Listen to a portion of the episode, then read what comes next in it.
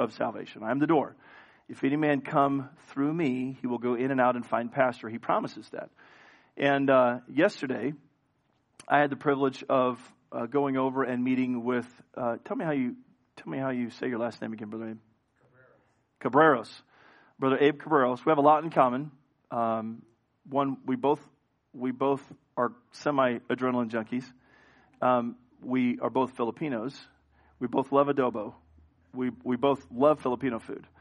Um, but we also uh, have something in common now, and that is Abe trusted Christ as his Savior yesterday. And that was amazing. So, congratulations, Brother Abe. I said, man, there's a lot of things that just took, took place after he got saved. And I explained what justification means, the sins that are gone. And I said, but what makes it cool now is that you're my brother. And uh, you're not just a brother from another mother. Now you're a brother from the Heavenly Father in heaven. So, congratulations. He said to me, he said, I've always believed that there was something after death and there was something beyond the door of death, but I didn't know what it was. And he goes, Now I know. and I said, Abe, if you died right now, where would you go? He said, Heaven. I said, Why? He said, Because I confessed. I said, That is awesome. So praise the Lord, Brother Abe. We'll, we'll thank God and rejoice for that. I said, There's a new name written down in glory. And the song says, And it's mine. And it's mine. Oh, it's mine. So praise the Lord for that. I hope that you know the Lord Jesus as your Savior you, you really can't understand the Bible. You really can't, according to the Word of God. You can't unless you are a child of God. The natural man receiveth not the things of God, for they're spiritually discerned, because they don't receive the Spirit of God. They're in the Spirit of the world. And those things are so contrary to the other. When you open the Word of God and you're not saved, you just look at it and you go, so yeah, that's a lot of good stuff, but what does it mean? And yet when the Spirit of God comes into you because you've been born again, again, the Bible says that if any man have not the Spirit of God, he's none of his um, when the Spirit of God does come in, He guides us into this truth. And it opens it all up for us. And that's what we kind of do.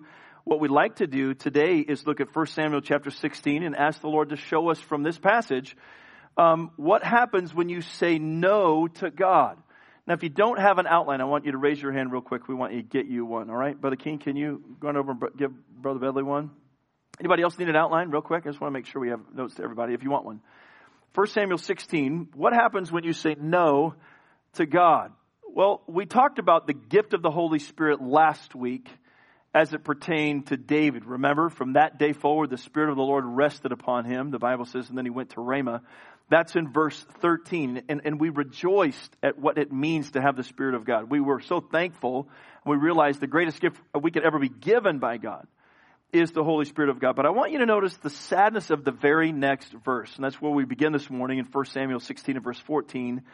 But the Spirit of the Lord departed from Saul. So we see the rising of one, the falling of another. We see the Spirit of God resting on one and the Spirit of God departing from another. Now that's a sad story. The Bible says in verse 14 that he departed from Saul and an evil spirit from the Lord troubled him. And Saul's servant said unto him, Behold, now an evil spirit from God troubleth thee.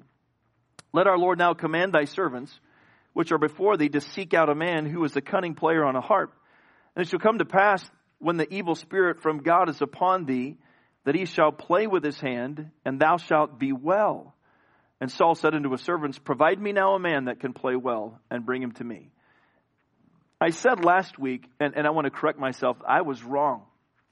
I said that they didn't know about David, that they had to go and find him. Um, and I misspoke because the next verse says, Then answered one of the servants. They never left. One of the servants did know who David was. Notice what it says. Then answered one of the servants and said, Behold, I have seen a son of Jesse, the Bethlehemite. He's cunning in playing and a mighty valiant man and a man of war and prudent in matters and a comely person. And notice this, and the Lord is with him. Wherefore Saul sent messengers unto Jesse and said, Send me David thy son, which is with the, with, with the sheep.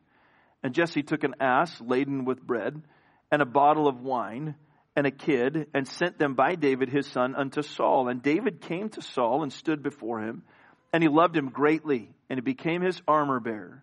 And Saul sent to Jesse, saying, Let David, I pray thee, stand before me, for he hath found favor in my sight.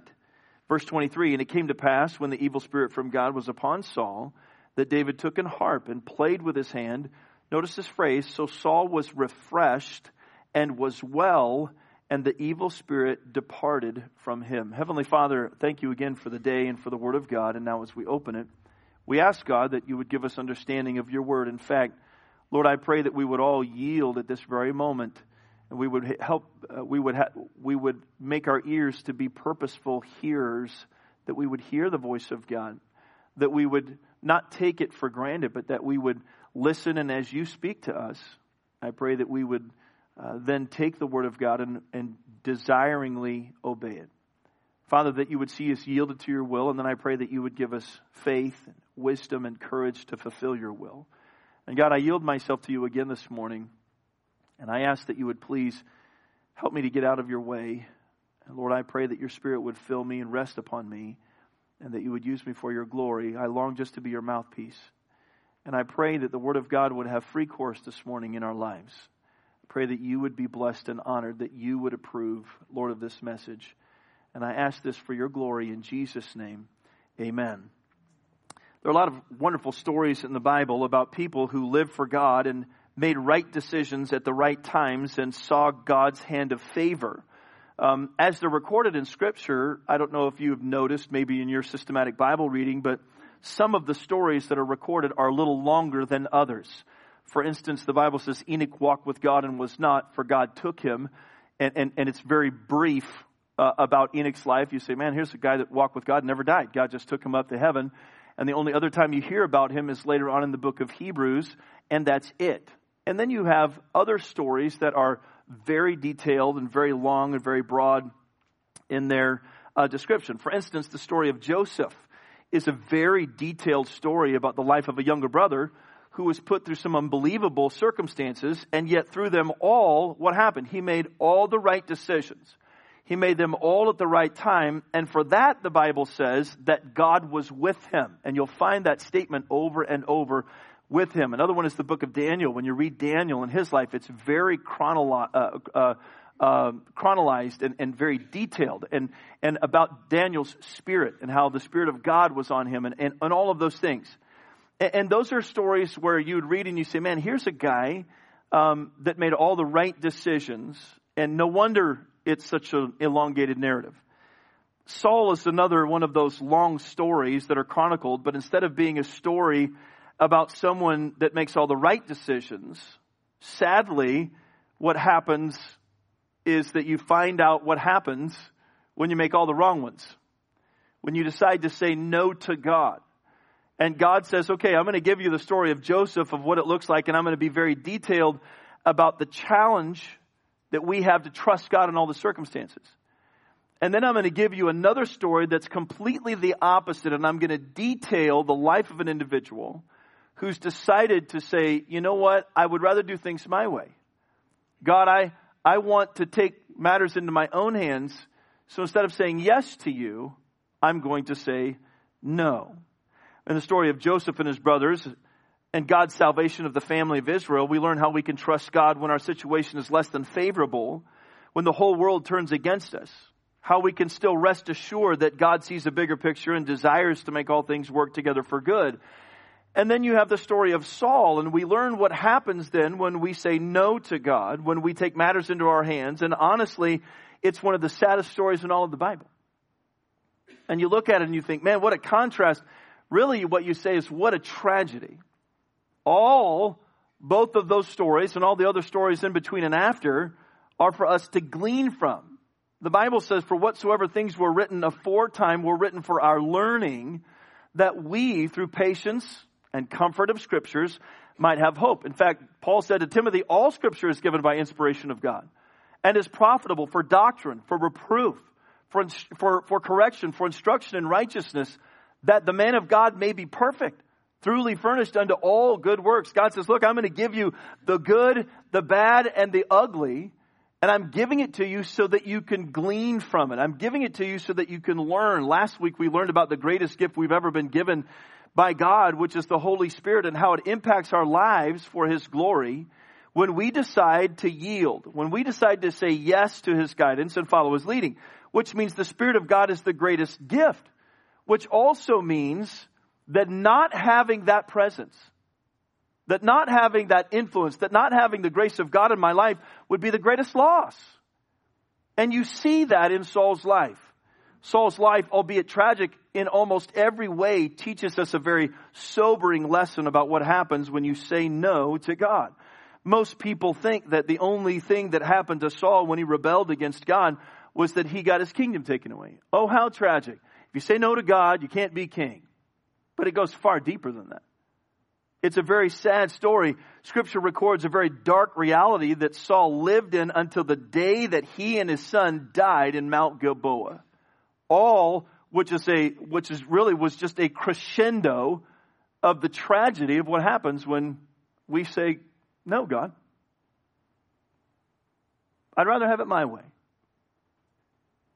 I'd rather do it in my way than in your way. First thing we see in Scripture that happens when you say no to God is the absence of God's favor in verse 14. The sad verse is, But the Spirit of the Lord departed from Saul. Sometimes we jokingly say, well, it's all fun and games till someone loses an eye, right? We would say that. You know, it's fun to watch your kids wrestle. It's fun to watch them go completely wacko. And it's all fun and games until someone comes screaming to you, ah, I got hit, or somebody like that. Well, really, sadly, that's the way some people view the Christian life and the grace of God, that it's all fun and games. Until you decide to live your life on your own, until someone loses the blessing of God's Holy Spirit. Um, you see, God's word tells us that there in us, there's nothing good. Now think about this. For I know that in me, that is in my flesh, dwelleth no good thing. For to will is present with me, but how to perform that which is good, I find not. For the good that I would, I do not, but the evil which I would, that I do. So, except that which we receive from God, um, there is nothing good that is in us. So when a person gets saved, all that comes into us from God is good. And that begins first and foremost when the Holy Spirit of God takes residence in us. So now think about this. The absence of all of that good. Well, what is really the absence of all of that good? With the precious Holy Spirit comes His love. The Bible says in Romans 5 5, and hope maketh not ashamed because the love of God is shed abroad in our hearts by the Holy Ghost which is given to us the Bible says that with the Holy Ghost comes righteousness and peace and joy. Romans 14, 17. For the kingdom of God is not meat or drink, but righteousness and peace and joy, listen, in the Holy Ghost. All of that comes when I get saved. When a person gets saved, not only do I receive the Holy Spirit of God, but immediately I start to sense this is the love of God in me, and that love of God starts to work in me. That's a good thing that I not only realize that God loves me, but that He wants me to love others in that same fashion. The same is true with peace and righteousness and joy. How can we live in a world of chaos without the Holy Spirit of God? And God says, look, I'm going to give you these good things. By the way, with the Holy Spirit of God comes the grace of God. 2 Corinthians chapter 13 and verse 14. The grace of our Lord Jesus Christ and the love of God and the communion of the Holy Ghost be with you all. Amen. Now think about this. What about God's mercy? The Bible says in 2 Samuel 7 and verse 15, but my mercy shall not depart away from him. Listen, as I took it from Saul. Now when you think about it, you think, oh, okay, no big deal. Saul was impatient. He disobeyed God. Why does, and, and he just couldn't be king anymore. Oh, there was much, much more, much more worse things happen.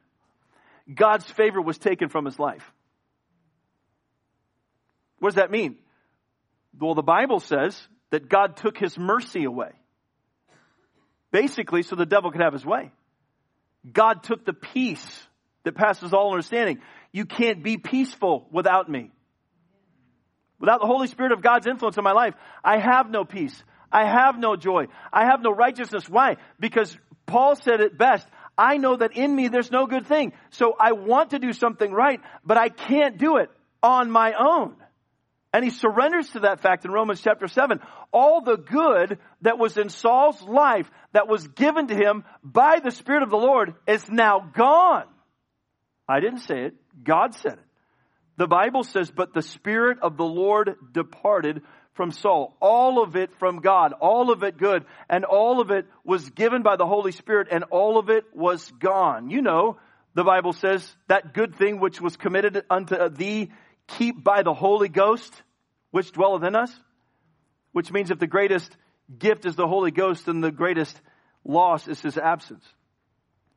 Now we know why David, after his decision to do it his own way, was so repentant and so, so needful of the Holy Spirit of God. Listen to what David said. Cast me not away from thy presence and take not thy Holy Spirit from me. And then the next verse tells us some more good. Restore unto me the joy of thy salvation and uphold me with thy free spirit. You see, you recall that at one point the Holy Spirit, the Bible says, rested upon Saul. And when he did that, that he prophesied with others and people saw that he was a different man. And because of that, God touched the hearts of other men and they went with Saul. At one point, Saul had the Spirit of God. At one point, Saul had all the goodness of God. Remember, all of his favor, all of his mercy, all of his grace, the peace, all the joy, the righteousness of God, all of that that came with the Holy Spirit. Which means that if it came by the Holy Spirit, that when God withdrew his Holy Spirit from Saul, that all of that good was gone. Now the Spirit of God was removed, so what did Saul lose? All of his good qualities. Not only when you say no to God, is there an absence of God's favor? Secondly, we see the presence of a great evil. Notice again in verse 14, but the Spirit of the Lord departed from Saul, and it doesn't stop there. You see, it would be one thing to say the Spirit of God is gone and now I'm just left to myself, but the Bible says, notice carefully, and an evil spirit from the Lord troubled him. Isn't that a pretty crazy verse? It really is. If we're not careful, that can send us into a tailspin. An evil spirit, the Bible says, from the Lord troubled him. Now there's reason that the scripture tells us, and grieve not the Holy Spirit. There's reason. There's reason that it also says in 1 Thessalonians 5.19 to quench not the Spirit. When people grieve and quench the Spirit by willful sin, he departs because he will not always strive. The consequence of Saul's decision to rebel against God was an evil spirit that troubled him. Now, there's been much said about this. There's been much said about the phrase, the evil spirit from the Lord. And I'd like to address it briefly and try to help us to make sense of what it, uh, of what could otherwise be a very difficult passage. And I want you to understand. When you look at a passage like this, you have to take it in the context of all of the Bible. You can't just take it and say, oh, see, God, that's an evil spirit. So, so God sends evil into the world. That, that's not what it's saying because of who God is. By the way, God is only and always good. Okay? He is without sin. His character, you don't need, he doesn't need anything to be any more holy. He doesn't need to subtract anything to be any more good or holy. He is, and he will always be perfect, present, always, the eternal God who is gloriously holy. Amen? Now, that being said, then we have to say, okay, what does this mean? What, it, what could it possibly mean? All right? So let's just think. Some writers have suggested this was demon possession. That the evil spirit was sent by God and that Saul was demon possessed. All right? I do not agree with that. And the reason I don't agree with that is because Saul was a believer. Saul did know God. He just said no to God. Does that make sense? And so if I have God's favor on my life by faith, I don't, I can lose God's favor, but I'm not going to inherit the spirit of the world just because of my disobedience, even though God doesn't agree with that. And we'll get into that in a minute. Secondly, it suggests that it was demonic influence allowed by God. In other words, God says, now think about this, my spirit's going to rest on you, and with my spirit comes all of my favor, comes all of my mercy, comes all of my grace, all of my enabling, comes my wisdom. The spirit of wisdom is the spirit of truth, which is the Holy Ghost. All of those things come. Now, if God removes that, what is going to take its place? There's going to obviously be something happens because God was merciful in allowing that not to happen and gracious to keep that from us. We would call that his protection. And when that hand is removed, then what happens? We become completely vulnerable. The Bible says if any man not, doesn't rule over his own spirit, he's like a city broken down and without walls. What does that mean? Well, if I can't control my spirit by the Spirit of God, then I'm going to be vulnerable for attack.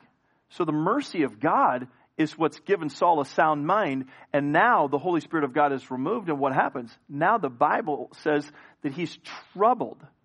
The Bible says that he's going to have, he's going to be influenced. Whatever the case, we know this, that Saul was overwhelmed And as we go through this passage, as we go through other messages, you're going to see a man that is completely irrational in his thought.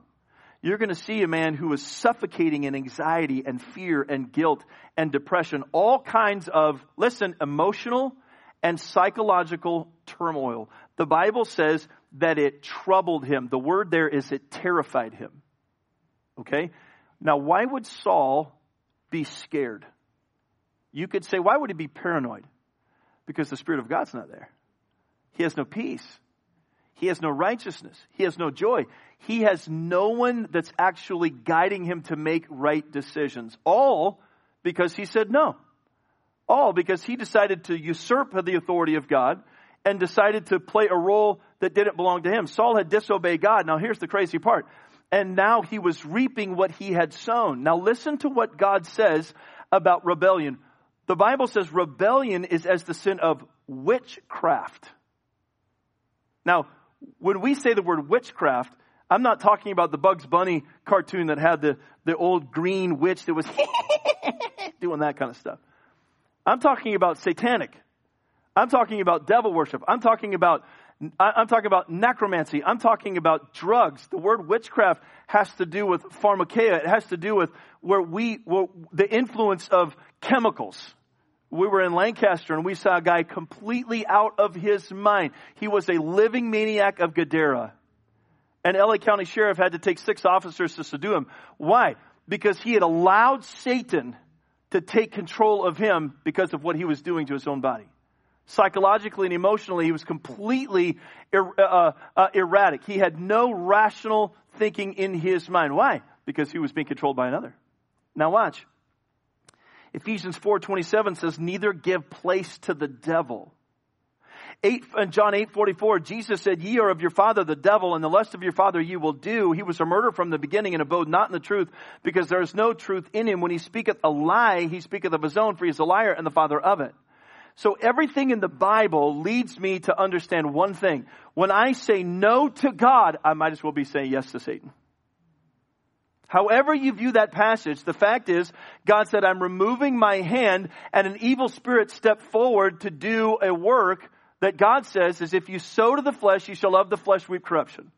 But if you sow to the Spirit, you shall of the Spirit reap life everlasting. Be not, uh, uh, uh, be not deceived. God is not mocked. You can sow to one thing and you'll reap. But if you sow to another thing, you will also reap of that thing. And we see that evident that God's hand is off and Satan was open to attack. You ever, you ever have a thought that comes into your mind and it's disturbing? In fact, sometimes it's disparaging.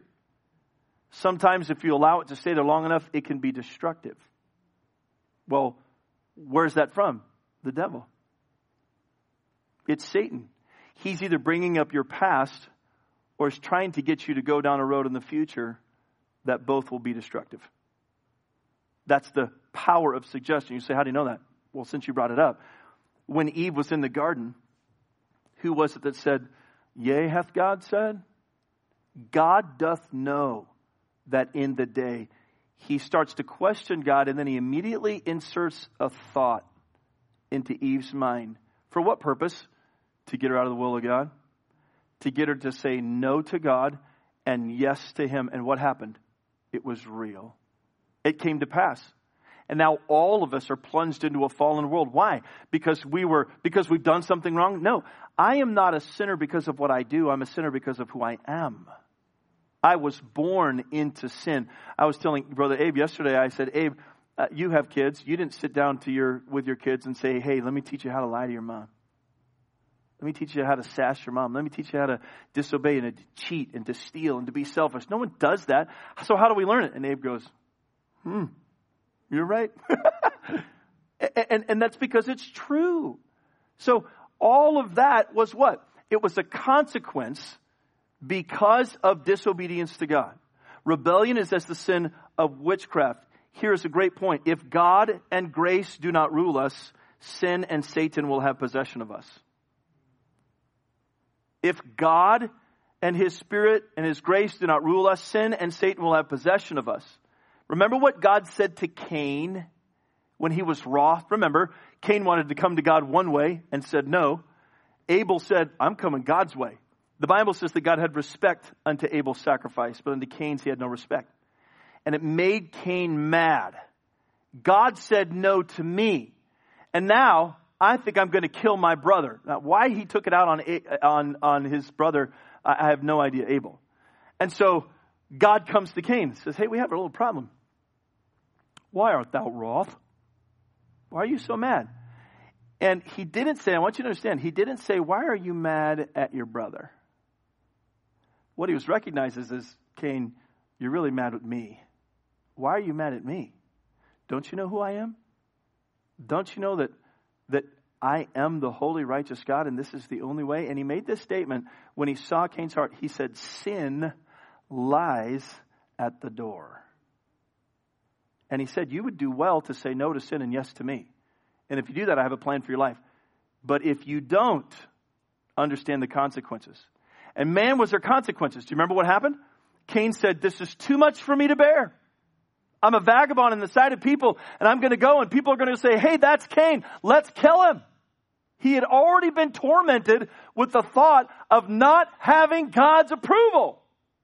He had already seen at that moment, holy rolling wheels. This is more than I expected. I didn't consider what would happen to me if I said no to God. We see that when we say no to God, there's an absence of God favor. Obviously, there's a presence of a great evil. And then thirdly, it affects everybody else around us. It affects others around you. It's an interesting story, and I want to read it again here in the Bible.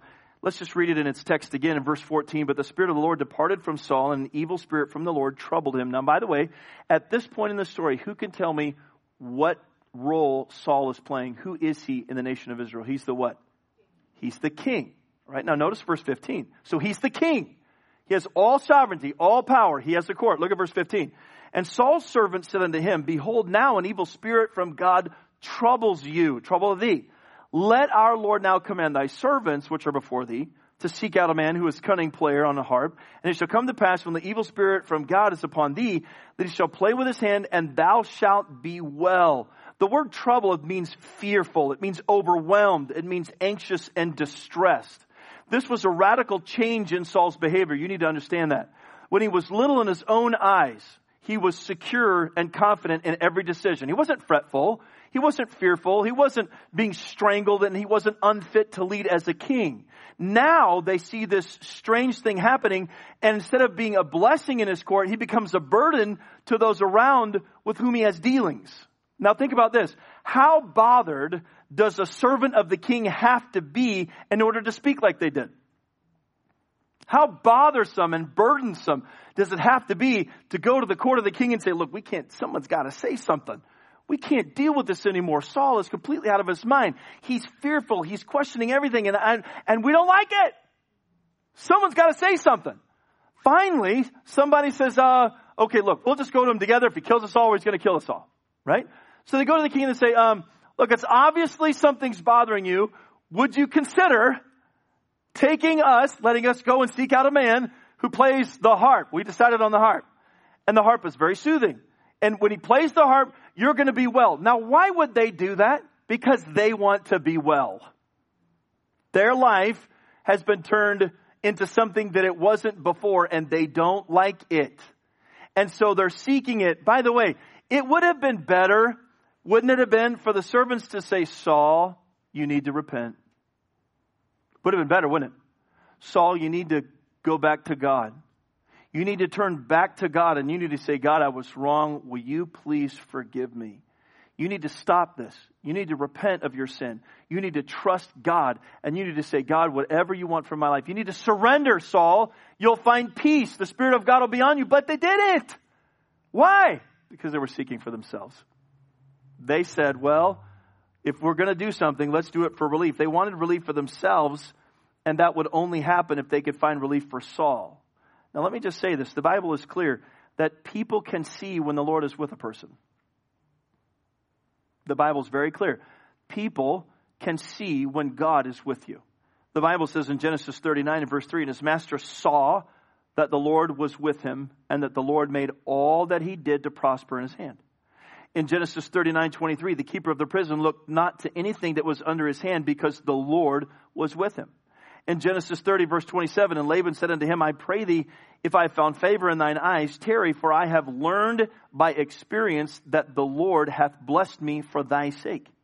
Deuteronomy chapter 34 and verse 9, and Joshua the son of Nun was full of the spirit of wisdom, for Moses had laid his hands upon him, and the children of Israel hearkened unto him and did as the Lord commanded Moses. They understood that the spirit of God was with Joshua, which means that if people can see the spirit of God with someone, they can also see when the spirit of God is not.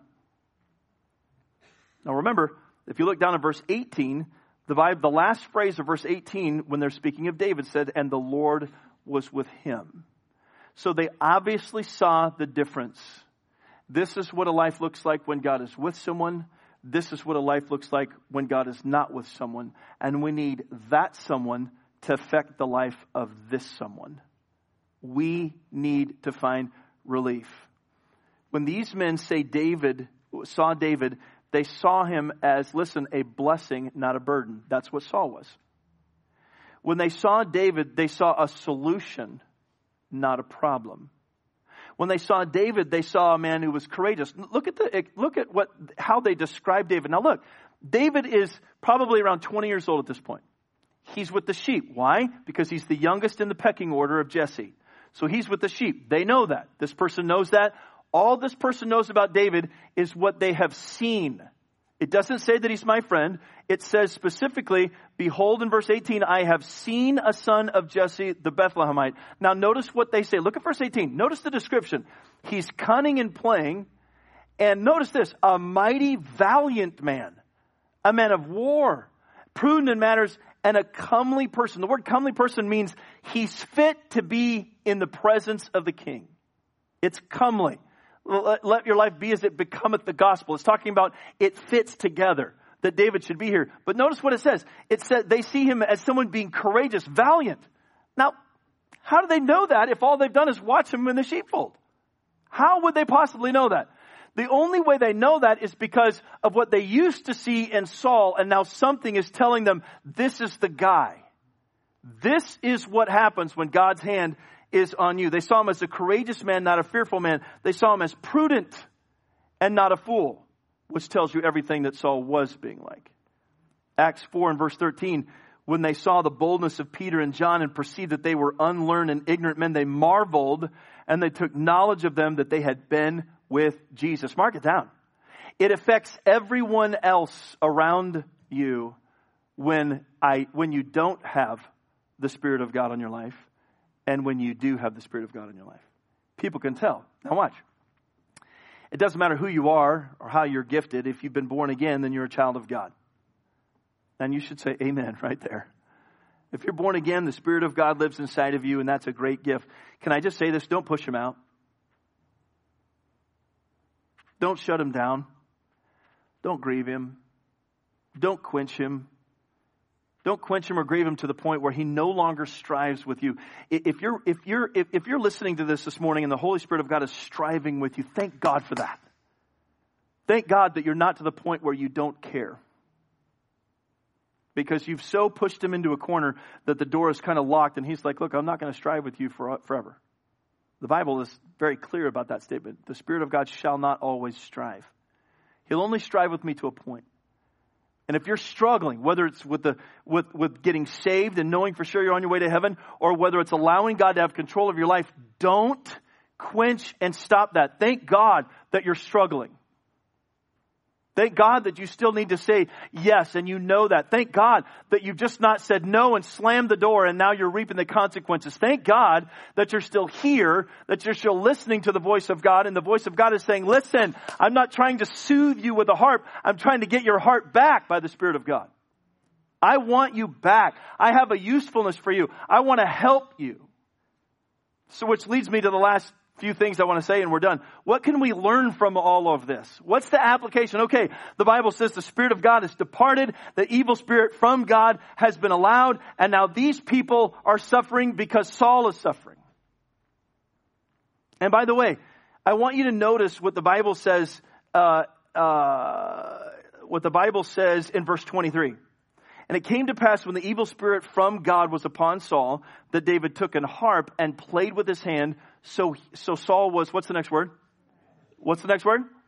Let's say it together. It is refreshed. Circle it, underline it, highlight it, and write somewhere in your notes. It means to take a breath. We, we sometimes when we get exhausted or when we stress, we say we need a, a we need to go outside and get a breath of fresh? Uh, in the 80s, when the step classes and aerobics were really big, and Jane Fonda was, well, Jane Fonda. It was cleansing breaths.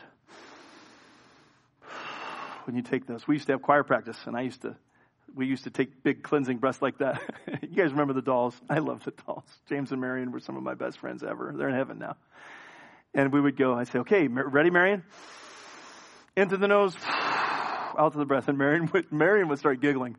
She would go, and I would say, what is so funny about taking a cleansing breath? She goes, I do this every night.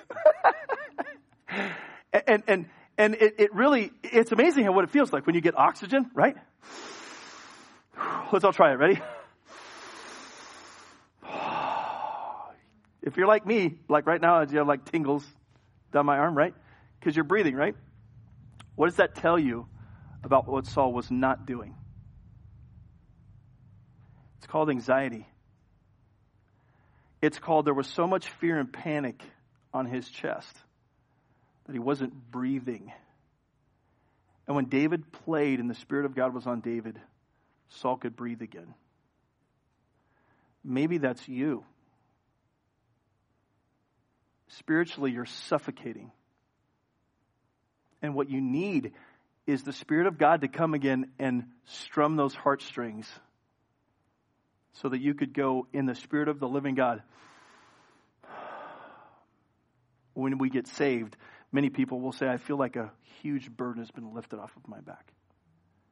Or a burden has been lifted off of my chest. What are they saying?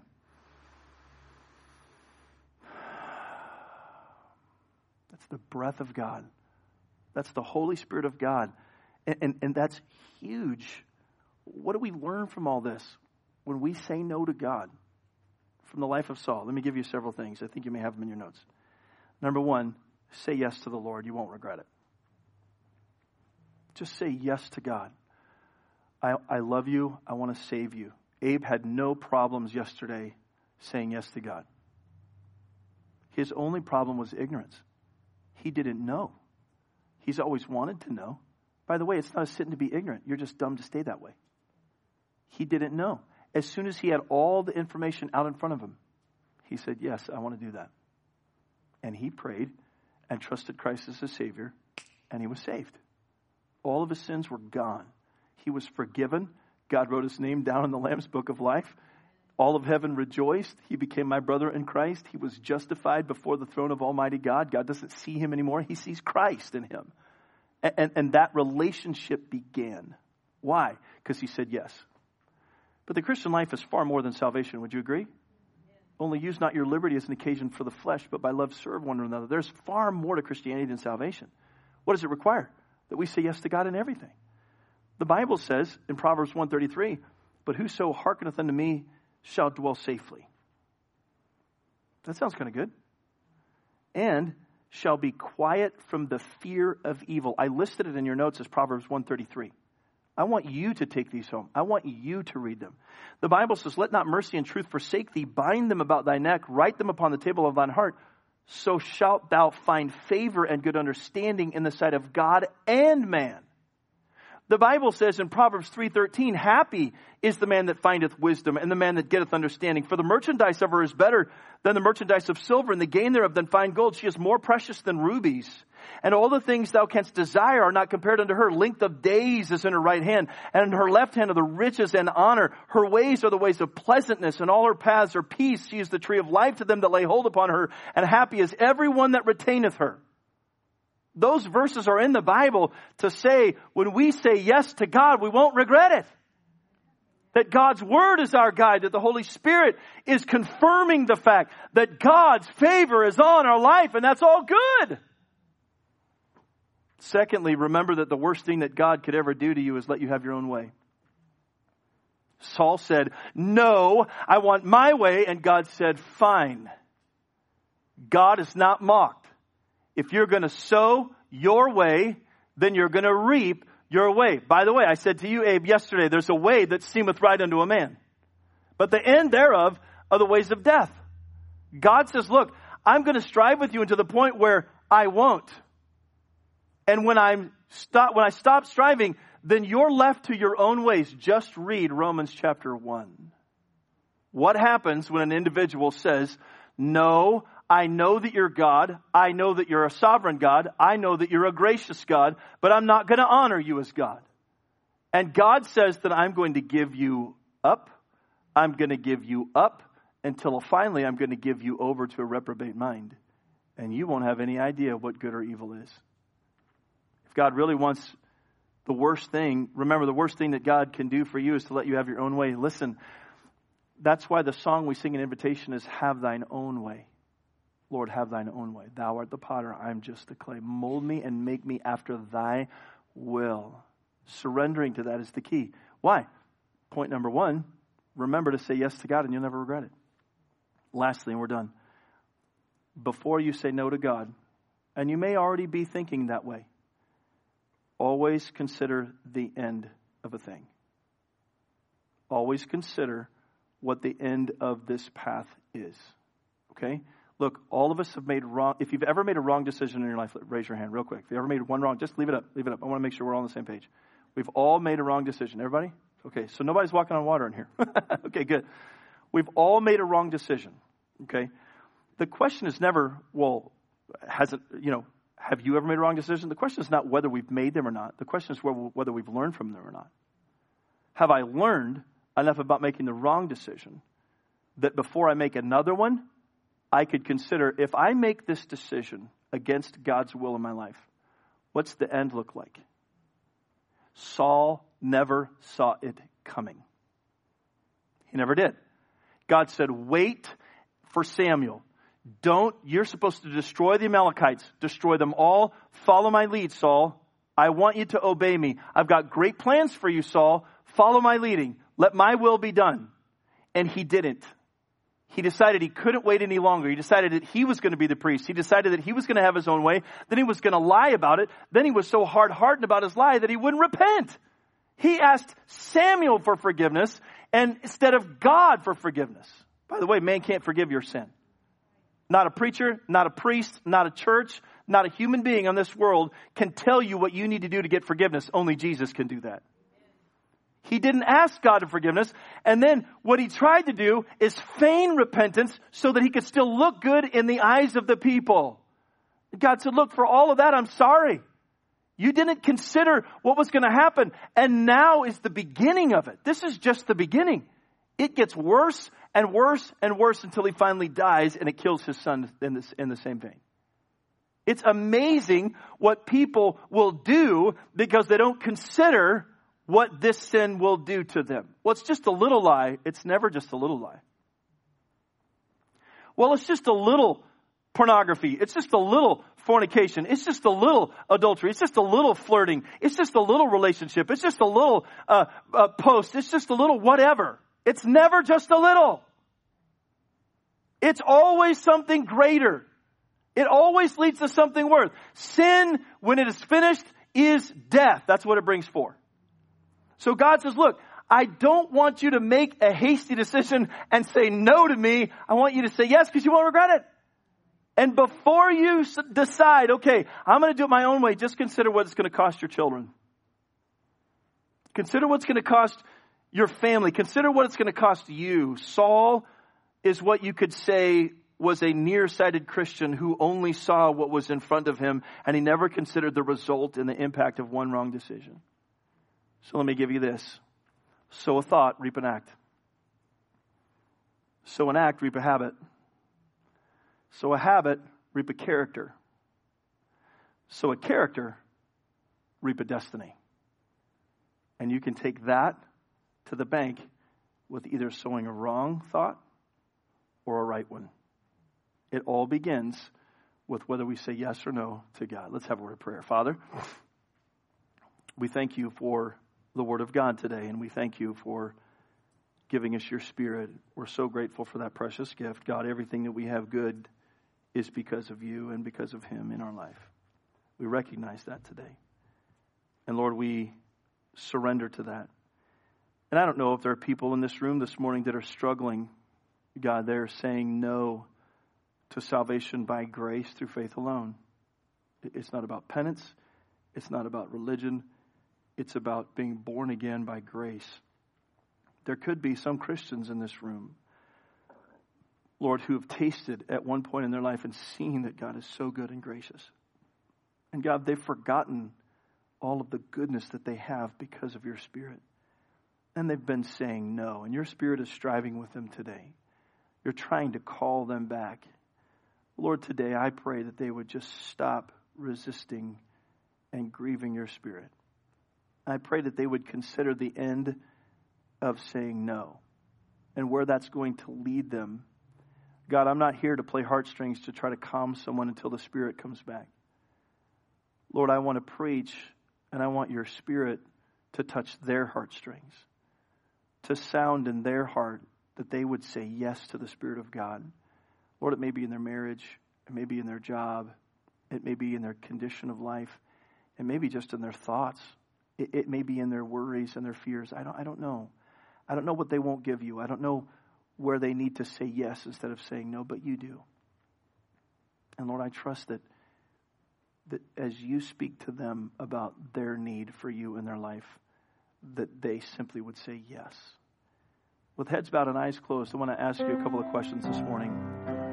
Maybe you're here and you say, Pastor Haynes, I have a personal relationship with Christ. I've been born again. I know that I'm saved. If I died right now, I am absolutely 100% sure that I would be in heaven with God. I know that I know that I know that I am absolutely saved. That is my testimony. And I praise God for His goodness. If that's you, would you just slip up your hand this morning? I know that I'm saved. I know I'm on my way to heaven. Would you just slip up your hand real quick? Don't be ashamed of that. Don't be ashamed of that. You can put your hands down. Maybe you couldn't raise your hand today and you don't know for sure you're on your way to heaven. You just don't. You don't have that peace. You don't have that joy of God of God's promise. And you would say to me, Pastor Haynes, I don't know if I died. I don't have that assurance that I'd be in heaven. Would you pray for me? Because I really would like to know that. If that's you, would you just slip up your hand real quick? Anybody like that? I see that hand. Anybody else? Somebody else? I don't know that for sure. I want to know. I want to know that when I die, that I'm saved, that I'll be in the presence of God. Would you pray for me? Anybody else like that? Real quick. Christian, I want to come back to us. And I wonder if the Lord's spoken to you today. How long has it been since you said yes to Him?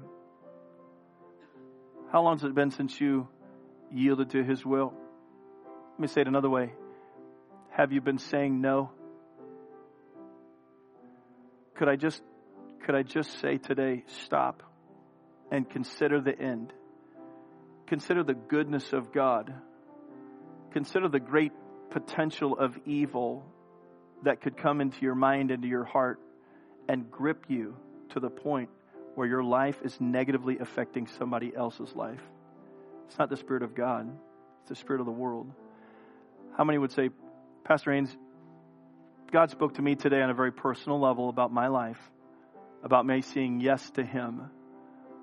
And I want to ask you to pray for me during this invitation as I do business with Him. If that's you, would you just slip up your hand real quick? Anybody like that?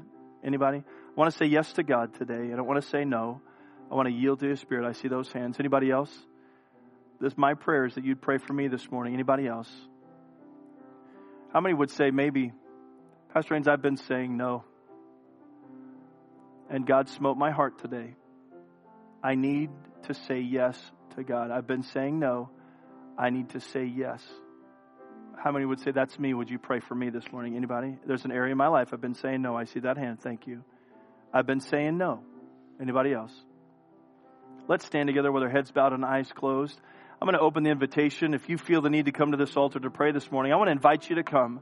I want you to invite, invite you to come and just find a place and say yes to God in that area of your life. Don't say no to Him. Heavenly Father, we come before you now and we just want to say thank you for speaking. And now to these, Lord, who've raised their hands, I pray that they would say yes. For the one that's struggling with the assurance of salvation and knowing. I pray that today would be that day where they would find security in the grace of Almighty God, that the Spirit of God would take residence in them. God, for those that have said no, those that are struggling with saying yes, we pray that you would minister to them. And uh, Lord, I, I know this when you say no to you, it affects your marriage, it affects your kids. Ultimately, it affects your future. So, God, I pray that you would help us all to be yielded to your Spirit today, that we would desire to say yes, that we would delight in the law of the Lord, that we would meditate day and night, Lord, that we would delight in your will and not ours. I pray this in Jesus' name. With heads bowed and eyes closed, the invitation is open. There's some here at the altar. If you feel like you need to come, wouldn't you just come? There's something